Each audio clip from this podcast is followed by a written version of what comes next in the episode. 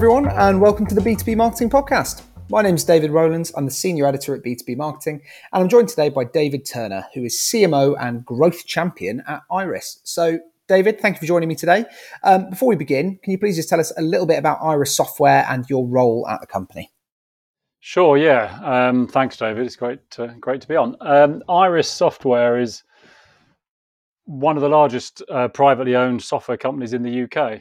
Um, and uh, it's also a very fast growing and, and innovative company. Although I'll be honest, you know, it's not always on a lot of people's radars. Um, but uh, we provide software um, that is uh, kind of business critical for our customers uh, and kind of solves their day to day problems of running their organizations. Um, there's three main focuses, three main audiences for our solutions accountants, accountants in practice, for whom we provide compliance software, uh, productivity, and advisory support.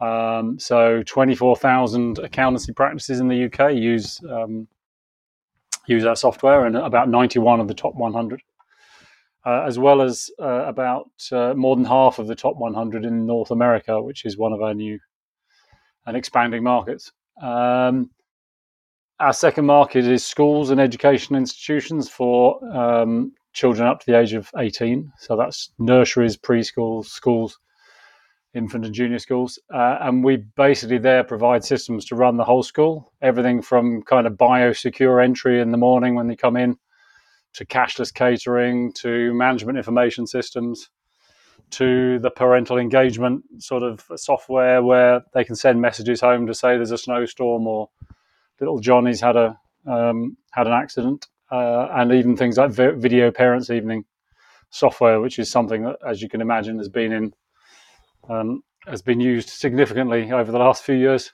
during COVID. Um, and then the third market for us is is more of a horizontal market. It's HR and payroll um, software. So uh, all for all organisations from very small SMEs up to large enterprises. Um, and our sort of claim to fame there is about one in five UK employees is paid through one of our payroll systems. Uh, and around a, a, million employees in the UK are managed by um, one of our HR solutions. So um, we've got quite a big reach, as I say, for a company which um, at first take a lot of people don't kind of can't place us. Um, we're also ranked the top ten in the top ten best places to work in tech uh, in the UK, and also in the top 25 best workplaces for women in the UK, which we're very proud of. And we have a female CEO as well, who's very a very inspiring leader. Um, as for my role, uh, I've been in B2B marketing, in software marketing actually, for, for 30 years. Crikey. Um, and uh, since the early 90s, working for companies like Coda, which was a UK based um, global accounting software company, um, for uh, Unit 4. Um, I was uh, head of marketing there and actually created the brand Unit 4 across the whole group back in uh, about 2010. Um, worked for NetSuite, uh, another well known SaaS organization, um, part of the management team that grew that company from just being in the UK to being right across the whole of EMEA. Uh, and then, uh, yeah, landed here uh, in Iris just about a year ago, actually. Um, and the role here was to um, take on the marketing team to kind of reinvent it. It had um, lost its way a bit. I think it was a bit um, poorly structured, um, not really fit for for the modern day, if I'm honest. Uh, not very digitally focused, and uh, uh, we had a lot to do in terms of uh, refocusing the team and and uh, and what we were doing. So I've been doing that for the last year, really restructuring the team and um, putting in place an organisation that can that can support the company and its growth ambitions. Fantastic. So, on that point of, uh, of growth, um, each year B2B Marketing creates a piece of research that we call a trend tracker. Um, and basically, all this is, is it's a survey of hundreds of agency side and client side marketers in which we ask how focused they're going to be on a selection of topics over the course of the next 12 months. So, you know, that could be things like ABM, CX, um, so on. Um, and last year, growth marketing actually emerged as the number one thing um, that marketers were focused on the year ahead. However, I think it's, you know, as we all sort of know, the definition of growth marketing isn't always entirely clear and it kind of depends on, you know, depending on who you ask. So, David, as a self proclaimed growth champion, um, what is growth marketing to you and how can marketers actually incorporate this strategy or, or mindset into their marketing?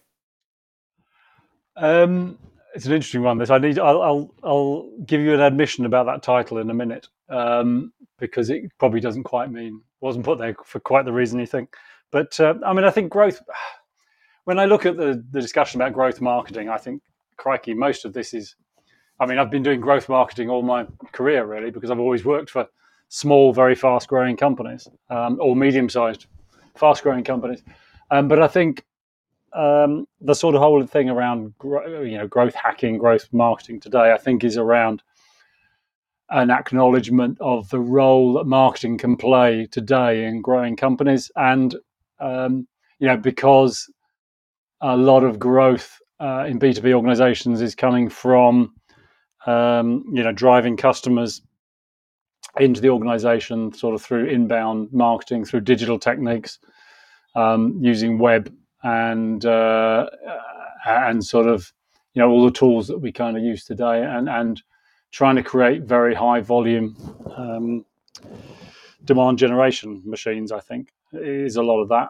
Um, I do think there's also an aspect of it which is around marketing being very much integrated and, and, and working across the organization for that growth. So it's not just marketing generating lots of leads, it's about marketing being, I think, at the heart, probably the engine of growth within the organization, but working hand in hand with all the other parts of the organization from, you know, development, from product marketing through obviously sales, but right through into customer success and, and support and, and, you know, all the kind of operational parts of the organization and working kind of in tandem with those. And I think that's, uh, I certainly think that's essential for um, success in growth marketing from that point of view, I, I kind of feel like that, that is the approach I've always had my whole career. I've always been, I've never seen myself as just a silo of marketing. I've always worked really closely with sales, but also closely closely with the whole organization because I think it's the only way to be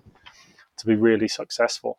Um, just the point on why why why have I got growth champion in my title? I'll be honest. We we um, we launched a big campaign just a few months ago called um, Time to Grow uh, it's actually sort of uh, a, it was inspired by the government's um, campaign, which was called um, "Crikey, Not Time to Grow." It was called uh, "Help to Grow." Sorry, and uh, which was supporting um, firms to become more digitalized. And it was it was a it's a great campaign, but quite a narrow focus for, for what the government did. And we decided we would take that much bigger. So, in fact, what we've done is we're, we're offering right now uh, kind of 50% off all of our software um, uh, up to a, a £5,000 value to help SMEs grow and, and, and get sort of digitalize their organizations. So, as part of that, we instigated a whole load of activities and uh, organizations around growth and how we help SMEs grow. And sort of, so I added that kind of growth champion on because um, you know, i have I've had a lot of experience in growing organizations that I've described. I've also actually run SMEs including my own organization, my own companies on a very small scale. So I'm kind of able to relate to to the challenges of running SMEs. And so that's actually why my title says growth champion. It's not so much um, around jumping on the bandwagon of growth marketing, but it was around uh, reflecting that work we're doing, helping SMEs to grow. Okay, fantastic. And just a note to our audience say that the 2022 version of the Trend Tracker is actually going to be released very soon. So um, keep your eyes out for this year's findings. It's also worth noting that if growth marketing is something that anyone uh, listening is, is really interested in this year, then it might be worth checking out Propolis um, by following the link in the description. Um, Propolis is our exclusive community group where marketers can come together, learn from one another, um, get advice from our hand-picked marketing experts, and access our best research pieces. Um, it's broken into eight hives or, or groups. Um, and one of these is entirely dedicated to growth. Uh, it's moderated by uh, industry expert Robert Norum. So if that's something you're interested in, just follow the link in the description. But David, moving on, um, what are the main challenges you're facing at Iris from a marketing point of view, and how do you actually intend to overcome these challenges? Yeah, I think um, there were sort of three three main areas uh, of focus. I mean, um, one of them I kind of referred to, I think, briefly, which is that um, not many people have heard of Iris. Um, Iris Iris has been around for over 40 years. Actually, it's one of the you know kind of um, very early uh, that band of sort of early UK software companies from the um, sort of early 80s, late 70s, early 80s, um, and it was very it was always focused on accountancy practices, which is why that's still a very core part of our business. Um, but over the last uh, five to ten years, it's grown considerably, particularly with private equity um, support that we now have um, to get into areas like schools, as I mentioned, and, and then the HR and payroll and so on. So grown considerably by acquisition and and um, just organic growth as well. But but as I say, the bottom line is people people don't really know who we are, and if they do know who we are, they probably don't know what we what we are. Um, because they might remember that we do some sort of accounting compliance stuff, which is where we started. But we now have this huge, as I, as I explained, broad reach right across the British economy and right across other economies around the world as well now. So building the brand, but kind of building the brand whilst also, to be honest, generating leads because we're a very sales focused company. We're very growth focused. And we're private equity backed, as I just referred to, and therefore they, they, they want to see us um, continuing to grow. Um, so that's sort of challenge number one. Um, challenge number two was around the digital, digital journey um, as I, I, sort of referred to again, you know, the, the team that we had in place and the way we were working was a bit too traditional. Um, and we needed to focus on the whole digital journey, on how how how we were getting our name out there, how organisations, how people were approaching us, um, and that whole journey of them coming into the organisation, learning about our products, learning about the company, and then engaging with us in a digital fashion. Uh, that was not great, uh, and I'll be honest, that's that is a journey that we're on at the moment. It's certainly not uh, not completed, and probably will never be complete. Um, and then the the third one, which is sort of related again, is direct versus sales.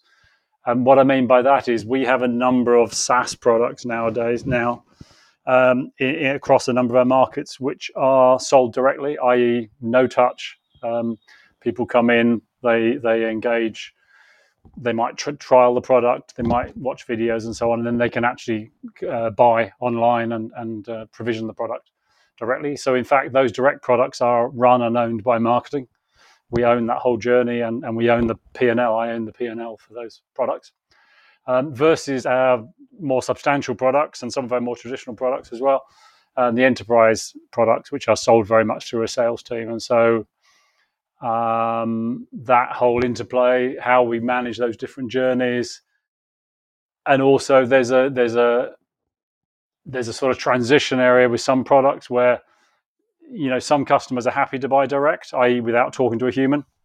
Um, sometimes, however, they do want to interact, and then it's around: do they want to interact via, or are they happy to interact via chatbot? Are they happy to interact uh, through some sort of online chat facility with a human? Uh, do they want to have a phone call or whatever, or do they want to have a face-to-face meeting and it's a six-month engagement because it's an enterprise uh, opportunity? So that's the sort of third area that we've been doing quite a lot of work in. Sure thing, and you know it's no secret that we're seeing an explosion in Martech tools available on the market right now. We, you know, you've only got to look at the the, the infamous Scott Brinker infographic that we all know. Um, but from your point of view, should marketers come up with their strategy first and then find the right tools for the job, or should they actually consider certain benefits that um, some technologies might offer? Because I can think that you know something like AI sounds very glamorous and it could make a huge impact on your strategy, but it's probably not you know in that widespread use currently. Yeah, I mean, I, I, my my thoughts are as always that you should get the strategy right first. I think, or get the get the strategy first, um, because um, it's all too easy to get um, sort of diverted. Uh, you get your attention diverted by exciting kind of tools and shiny new things. And let's face it, we all love that as marketers, don't we? Um, and uh, you know, there's a danger with that that you go off in a direction that um, that takes you, um, you know, maybe down a blind alley or the wrong way. That's not to say you shouldn't explore those those sort of things. And look, AI. Before I joined Iris, actually, I was at a, a small French AI company. Um, which was doing some fantastic stuff. And so I'm I'm really excited by AI and the potential for it, um, as well as you know, there's loads of other areas of Martech that can take you into all sorts of areas. But I think I think you need to have a strategy set as that kind of that overall guiding um, kind of principles that you know where you want to go and what you want to achieve. Within that, of course, you want to have flexibility to absolutely to explore what's the latest technology or what could you do with something like AI? What could you do with you know some of the other Martech technologies that are around to help you um, you know to, to open up a new market or open up a new approach. However, ultimately that needs to be guided, I think, or it needs to be building towards you achieving your strategic aims. Uh, on the AI front, for example, we actually have an in-house um, guru. I would say he's he's a really interesting character who's who's an AI specialist who actually HG kind of um, who who own um, who own Iris um, kind of dropped in um, because he's got a brain the size of a planet and um, can do all sorts of exciting things. And he's he's been doing some fantastic stuff with AI with us um, around sales and sales enablement and supporting the sales team. And, and I'm talking to him now about uh, marketing forecasting, actually, which is a, a bit of a hobby horse of mine because we need to get much better at forecasting what we're doing. And I think AI could play a really exciting role in that.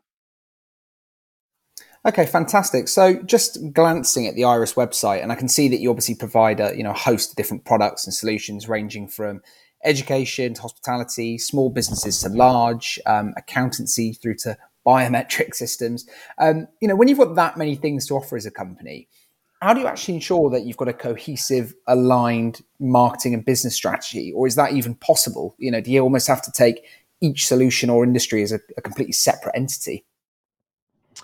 Yeah, I mean, look, a year ago when I looked at the, or you know, just before I joined the company, I looked at the website. It, kind of reminded me of an Argos catalog of kind of software products. There are there are a lot of products, and and uh, um, I we've still got that's a, still a work in progress in terms of improving that. I have to say, but but I think. Uh, yeah, how do you think about this? I mean, I've come from a, a company. The last two companies that, including I mentioned NetSuite, which is effectively a single product company single product across the world, everyone using the same version of it. Beautifully sort of simple, simple from that point of view. Um, coming to a, a, place like this, which I mean, we have we have a lot of products, but about sixty or seventy products that are our core products, in inverted commas, um, and um, that does present a challenge. But but how do you start? My belief, and look, it's my belief across all marketing, is it starts with the customer so the way we think about, and this is something I brought in, um, not like it's rocket science, but this is what I kind of introduced with, with, the, with the team was very much just to build the team and the focus around the customer. So you know we, we go to we go to market by sector now. I, I mentioned those kind of three sector focuses we have. You know we have an accountancy marketing team, and we think about them, and we think about the challenges that they have in accountancy and the potential solutions for that through technology. And we talk to them about those challenges and solutions, and we don't talk to them about product. Um, or very, you know, the idea is we bring them into the funnel, and then as they come down the funnel, um, we talk about solutions, and then the salespeople pick up and start talking about solutions, and then at some point we get to uh, obviously um, exploring what that solution is for that customer, and that's where we get into talking about products. But from a marketing point of view now, we um, yeah we talk much more around the customer and the customer challenges, and we do the same with schools, and you know with all the challenges of of you know everyone in schools today is focused on better outcomes for pupils, and so that's what we've got to focus on, not a specific product that we want to um, go out and sell them. Uh, and I think you know the same in HR and payroll. Uh, it's about you know paying paying people right time, first time, every time. Uh, and, and in HR, it's very much around you know employee engagement and well-being and all of the kind of issues that we have around, um, particularly now post-pandemic. Um, and then you know finding solutions that are going to help support them in their aims. And following on from that, how do you actually ensure an aligned brand in all of those areas? Again, is that even is that even possible? it's a question I asked myself a year ago when I came into this business uh, and I still do from time to time. Yeah, it, it's an interesting one because um, you know, you, uh, uh, you can just sort of um, slap an Iris name on everything and say, well, we have an aligned brand, but but but really, how does that kind of work? And actually, what we, we've done quite a bit of work around this, and um, I mentioned at the top of the uh, discussion about our um, time to grow um, activity that we're doing right now, which is a sort of limited time um, promotion, if you like. But it, as part of that, we actually developed a whole uh, branding um, around it called Masters of Time.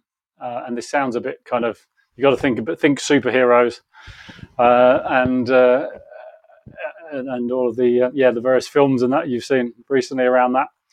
Uh, and we've created these Masters of Time, and we have these these various characters who represent the different um, kind of areas that we focus on and we've sort of using that. It sounds a bit cartoony in that, but it's it's um, we've done it in a way which we think works, and, and we're using that as a device really to kind of pull the brands together and to um, share the commonality that they have, whilst also highlighting and celebrating the differences of those different areas. So the differences between finance and HR and accountancy and and education and so on.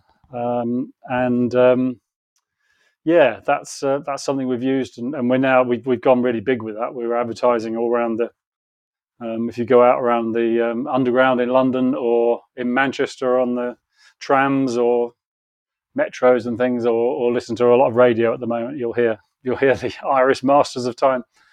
Um, so that's kind of how we've that's a device we've used to bring the brands together, which I, I think is working, and it, it's also helping us with cross fertilization because although I describe the the areas of the company in three different kind of um, sectors, there is obviously cross fertilization because we sell HR to accounting practices and we sell payroll to schools, and you know uh, there are some accounting um, products actually that we sell to SMEs uh, and so on. So again, that that sort of um, masters of time kind of branding device we've used allows us to support that with a really coherent message. Um, as I say, while celebrating the fact that there's there's a lot of differences across the organisation as well as commonalities. Mm. And you know, one thing we often see is that tech marketers seem to be perhaps slightly further ahead of the curve when it comes to B two B marketing maturity. Um, I just wonder, is that something you've noticed personally? And if so, would you say that you know a step into tech marketing might be a good career step for any marketer looking to learn and grow? Um, I, I, I think it is to a certain extent. I mean, I wouldn't uh, look when I, when I was in B two B marketing in in the early nineties, uh, and I mean, I never planned to be in marketing. By the way, I started as a physicist. Um, and was then a journalist, and then fell into marketing by mistake. Um, found it really interesting and kind of got into it. Um, the B two B marketing actually was the poor cousin, very much the poor cousin of consumer marketing. And you know, I, I used to I used to look at the consumer marketing and what they were doing to, to try and bring some of that into into um, what we were doing. It was in the in the nineties at places like Coda. Um, but uh, but I think you're right that I think I think it has moved on significantly. I can remember in so so in in the nineties I was bringing consumer marketing stars and we we we started doing adver- advertising won I mean won lots of awards actually where um, you know which were very much consumer style as opposed to at the time B2B adverts were very heavy on text and, and light on pictures and quite, you know, you, you had to talk about every function, function in your product rather than try to create a, some kind of aspirational uh, brand around your product. Um, but I can remember then in sort of mid 2000s, um, I was working at, uh, actually, was at Coda, but we, we started working with Salesforce and I saw how Salesforce worked. I went over to their their place in Dublin where they were doing all this high volume inbound demand generation kind of activity. And, and I thought, wow, this is this is um, different. This, I mean, they brought this over from from the west coast, you know, and and and and then then I thought this is something completely different and really interesting. And I started using that in in what we were doing. Um, and you know, then being at NetSuite, who are absolute masters at this kind of really um, sophisticated inbound um, demand generation. I, I, I, I, thought of it as it was like a machine. We built this machine uh, in EMEA, which know, we picked up what they were doing in North America and, and, and replicated it here. And, and, yeah, the stuff we're doing is really sophisticated, and I think that that's what I'm trying to do here at Iris. And I do think now that, that a lot of the techniques and the the um, the the sort of stuff we're doing in in tech marketing is more advanced than other areas of marketing, other areas of B two B marketing, and even consumer. Um, and in fact, just recently, in the last sort of couple of months, I, have I've recruited a new head of digital, who's come from consumer marketing, from retail, um, and she so, so on the one hand, she has a huge understanding of really sophisticated e-commerce kind of journeys and all the stuff they do because it's very high volume and you know that they really understand that stuff. But she actually wanted to get into B two B marketing because she could see the sort of stuff we were doing in in, in tech marketing. I think was um, you know quite advanced and allowed her to, to take her skills that she had but develop them. And uh, so yeah, I do think we're doing there's a lot of opportunities in tech marketing. I think it's a really exciting place to be. And uh, on that note, just for everyone listening, um, B2B Marketing's very own tech conference, Martechopia, is fast approaching, um, taking place on the 23rd of March, uh, physically in London and virtually online. So, this one day hybrid conference is going to help marketers to refine their Martech strategy um, and optimize the deployment of their various solutions and platforms. Um, we've got a host of speakers ranging from Doug Kessler at Velocity Partners um, through to our previous podcast guest, who was uh, Dr. Christine Bailey at Passfort. Um, and on top of that, you know, we've even got some of the recently announced uh, B2B tech marketing innovators, which we'll, we'll include a link to in the description as well. Um, so, David, on the theme of helping marketers to refine their Martech, Martech strategy, sorry, um, and optimize the deployment of their solutions and platforms, where would you suggest that marketers start? You know, let's imagine someone listening has come into a, a chaotic business and the, mar- the marketing strategy is, is a little on the outdated side, let's say. Um, what should their first steps be when it comes to their Martech strategy? Uh, I, I, feel like you're, yeah, you're exactly describing where I've been over the last year. Um, I think uh, it's very much about going back to basics, and I think I've said it already. But start with the customer. Um, so you know, think about your customer, um, your your um, kind of customer groups, the the the, the organize the, the, people you're targeting, the groups they fall into, um, and their kind of challenges and the solutions you're providing for them.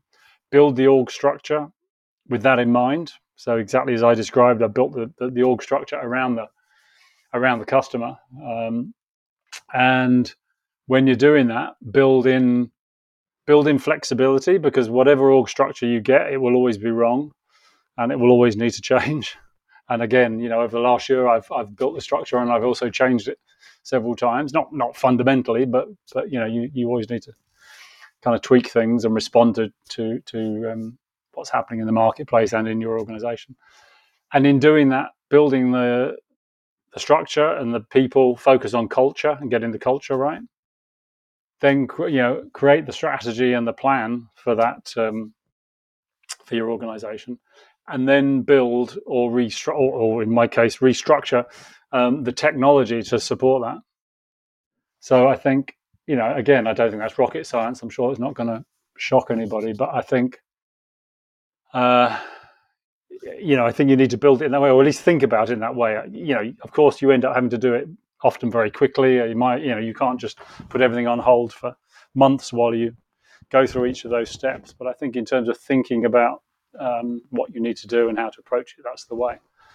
And then, you know, with the Martech, it is about them building that Martech to support um, the, you know, to support the organization you've got, to support the strategy and help you deliver that, um, and to allow you to reach the customers and for the customers to um, undergo the right journey coming into your organization um, in the way that you want them to to do and, and the way that fits most naturally for the customer. Fantastic, and I've got my uh, one final question for you, and it and it uh, it refers to a conversation that was recently had within Propolis, um, and it was about NFTs, and it was basically about you know what is their role? You know, do, do they have a, a, place in B two B, or if they do, is it is it not going to be relevant for a couple of years? I don't know, really. It's, it's quite an open question, but do you think that NFTs should, uh, sorry, marketers should be jumping on NFTs now um, before they get left behind, or do you think it's just a case of the emperor's new clothes?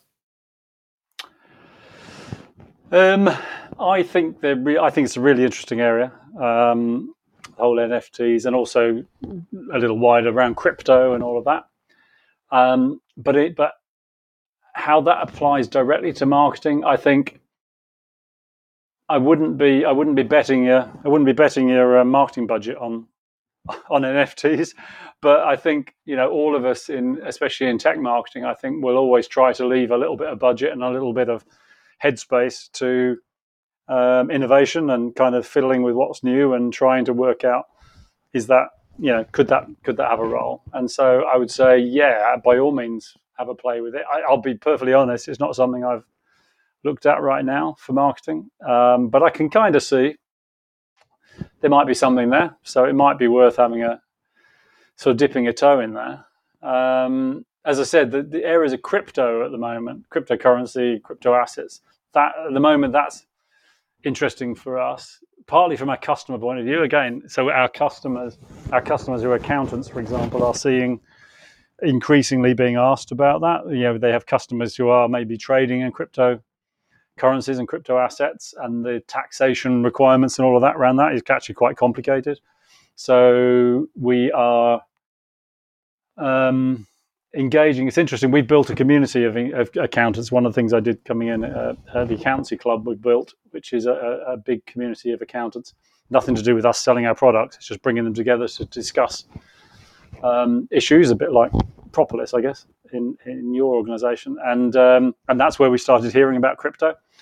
Um, so we're now looking at how we develop our products to support those crypto taxation requirements and so on.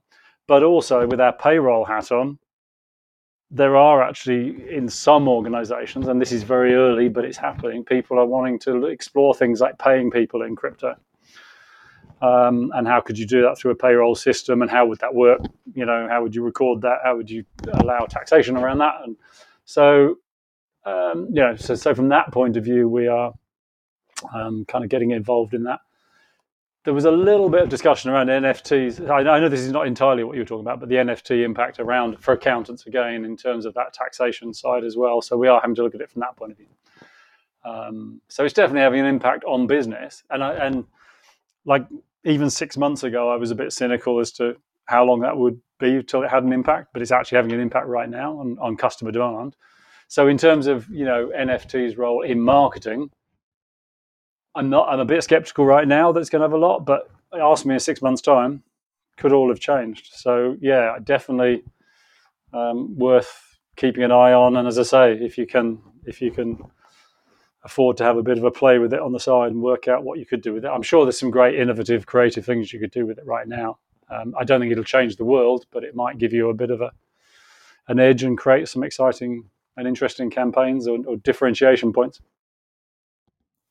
Fantastic, David. I think we'll um, we'll leave it there. So thank you very much for joining me today. Um, just a note to our audience: um, if you want to listen to any more of our podcasts, just head to b2bmarketing.net slash podcasts.